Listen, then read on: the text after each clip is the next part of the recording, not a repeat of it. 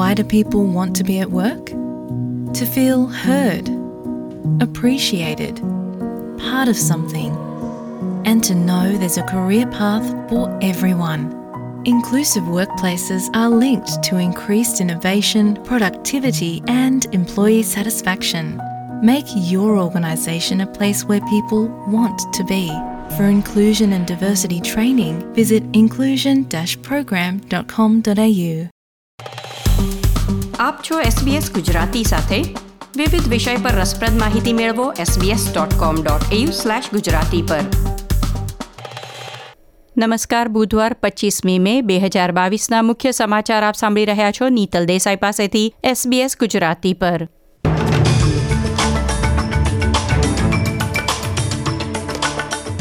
આજના મુખ્ય સમાચાર. નવી સરકાર ચૂંટાયા બાદ તમિળ નિરાશ્રિત કુટુંબને ફરીથી તેમના બિલોએલા સ્થિત ઘરે મોકલવાની કવાયત શરૂ. કેન્દ્રીય ચૂંટણી પછી ચાલી રહેલ મતગણતરીમાં લેબરની બહુમતી સરકારના સંકેત. ઓસ્ટ્રેલિયન ક્રિકેટ ટીમના શ્રીલંકા પ્રવાસ અંગે કેટલાક ખેલાડીઓએ નૈતિક ધોરણે ચિંતા વ્યક્ત કરી.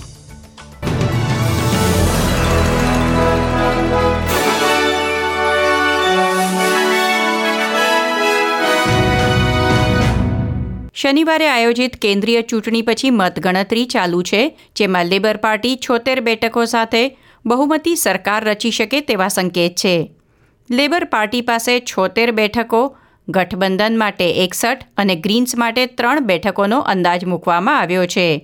સેનેટમાં ગઠબંધનની પચીસ બેઠકો સામે લેબર પાસે ત્રીસ બેઠકો રહેવાની શક્યતા છે. એટલે જુલાઈથી નવી સરકારને કાયદો પસાર કરવા માટે ઉપલા ગૃહમાં વધારાના ચૌદ મતની જરૂર પડશે.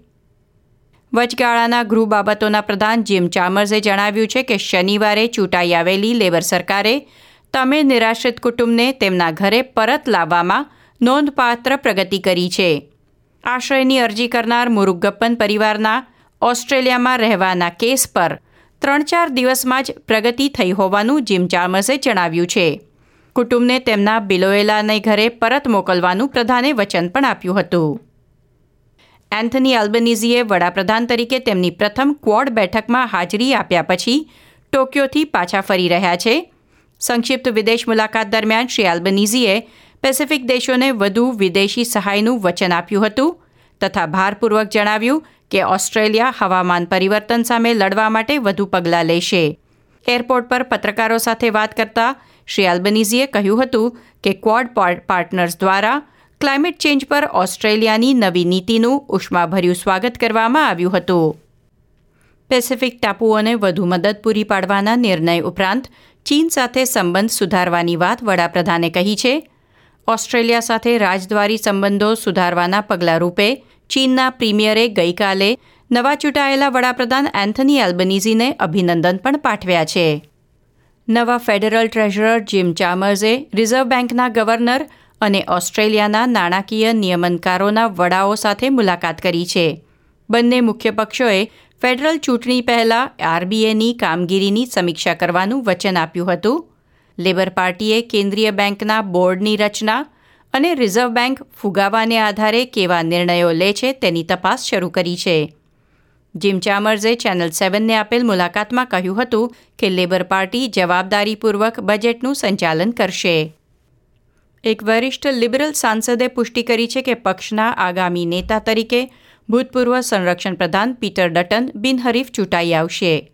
ન્યૂ સાઉથ વેલ્સના સાંસદ સુઝન લે પક્ષના આગામી ડેપ્યુટી લીડર બનવાની શક્યતા છે. ક્વીન્સલેન્ડના લિબરલ સાંસદ અને ભૂતપૂર્વ ગૃહ બાબતોના પ્રધાન કેરન એન્ડ્રુઝે એબીસીને કહ્યું છે કે પાર્ટીના નવા નેતાઓનું કાર્ય મતદારોનો વિશ્વાસ જીતી ફરીથી સમર્થન મેળવવાનું રહેશે. ઓસ્ટ્રેલિયનો પાસે હવે ટેક્સ્ટ મેસેજ દ્વારા કોવિડ નાઇન્ટીન રસીની એપોઇન્ટમેન્ટ બુક કરવાનો વિકલ્પ છે. હે ઈવા ટાઈપ કરીને zero four eight one six one one three eight two પર મોકલવામાં આવે, પછી એજન્ટ તરફથી તમને ફોન આવશે જે તમારી એપોઇન્ટમેન્ટ બુક કરશે. ઈવા ટીમ અઠવાડિયામાં સાતેય દિવસ, સવારના સાતથી રાતના દસ વાગ્યા સુધી કાર્ય કરે છે. કોવિડ નાઇન્ટીનને લગતા અન્ય સમાચારોમાં, સાઉથ ઓસ્ટ્રેલિયાએ સાતસો ત્રાણું દિવસ પછી કોવિડ નાઇન્ટીન ઇમરજન્સી ડેક્લેરેશન રદ કર્યું છે, જેનો અર્થ છે કે રાજ્ય સરકાર હવે નવા નિયંત્રણો લાદી શકશે નહીં, માત્ર વર્તમાન નિયંત્રણો ઉઠાવી શકે છે. ક્વીન્સલેન્ડ પછી ન્યૂ સાઉથ વેલ્સમાં પણ ફ્લૂની રસી મફતમાં આપવાની વિચારણા ચાલી રહી છે. રાજ્યમાં બાર હજાર ફ્લૂના કેસ નોંધાયા, પછી રાજ્ય સરકારે આ યોજના પર વિચાર કર્યો છે. નિઃશુલ્ક ફ્લૂ રસી માટે તમારા જીપી અથવા સ્થાનિક ફાર્મસીનો સંપર્ક કરી શકો છો. ઓસ્ટ્રેલિયન મેન્સ ક્રિકેટ ટીમ આગામી અઠવાડિયે શ્રીલંકાના પ્રવાસે જવાની છે, પરંતુ શ્રીલંકામાં વર્તમાન સમયમાં આર્થિક કટોકટી તથા રાજકીય અશાંતિ હોવાના કારણે ટીમના કેટલાક ખેલાડીઓએ પ્રવાસ અંગે નૈતિક ધોરણે ચિંતા વ્યક્ત કરી છે. ઓસ્ટ્રેલિયન ક્રિકેટ ટીમ શ્રીલંકામાં ટી ટ્વેન્ટી તથા વન ડે શ્રેણી રમવાની છે, પરંતુ શ્રીલંકામાં વીજળીની કટોકટી તથા પેટ્રોલ, ડીઝલ અને અન્ય જીવન જરૂરિયાતની ચીજવસ્તુઓની અછત વચ્ચે સ્ટેડિયમમાં ડે નાઇટ મેચ રમવી તથા વિવિધ શહેરોમાં મુસાફરી કરવી યોગ્ય નથી એમ ઓસ્ટ્રેલિયન ખેલાડીઓનું માનવું છે. ઓસ્ટ્રેલિયન ક્રિકેટર્સ એસોસિએશને જણાવ્યું હતું કે તેઓ ચિંતાજનક પરિસ્થિતિથી અવગત છે, પરંતુ પ્રવાસ અંગે ક્રિકેટ ઓસ્ટ્રેલિયાની સલાહ લેવામાં આવશે. કેટલાક ખેલાડીઓએ વિવિધ કાર્યક્રમો યોજી, ફંડ ભેગું કરી દેશને મદદ કરવાની તૈયારી પણ દર્શાવી છે. આ સાથે આજના સમાચાર સમાપ્ત થયા. આ પ્રકારની વધુ માહિતી મેળવવા માંગો છો? અમને સાંભળી શકશો Apple podcast Google podcast Spotify કે જ્યાં પણ તમે તમારા પોડકાસ્ટ મેળવતા હોવ.